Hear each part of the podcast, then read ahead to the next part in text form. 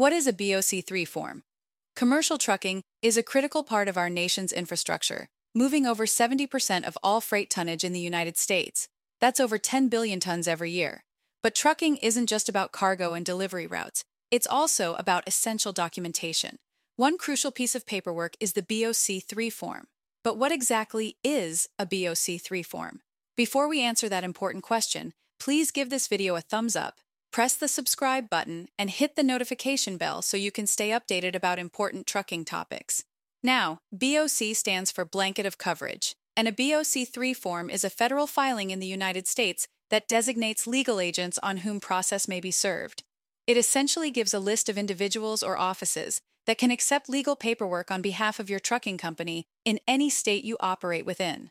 Whether you're transporting goods across state lines or providing interstate service, having a BOC3 on file is a requirement for securing and maintaining your motor carrier authority from the Federal Motor Carrier Safety Administration, or FMCSA. So, why is this form so important? Without a BOC3 form on file, you cannot be granted your operating authority by the government. Simply put, without authority, you can't legally operate your trucking business. Once filed, the BOC3 form stays effective indefinitely, as long as your company remains active and in good standing. Here's an interesting statistic for you. There are over 1.2 million motor carriers in the U.S., and every single one of them had to file a BOC3 form to hit the open road.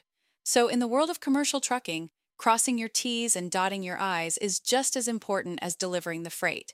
And the BOC3 form, it's one of the most important I's to dot. If you need help filing your BOC form, please visit fmcsaregistration.com or give our third party experts a call at 866 477 0707. Also, our team would love to hear from you right now. Why are you interested in BOC3 registration? Are you starting a new trucking business?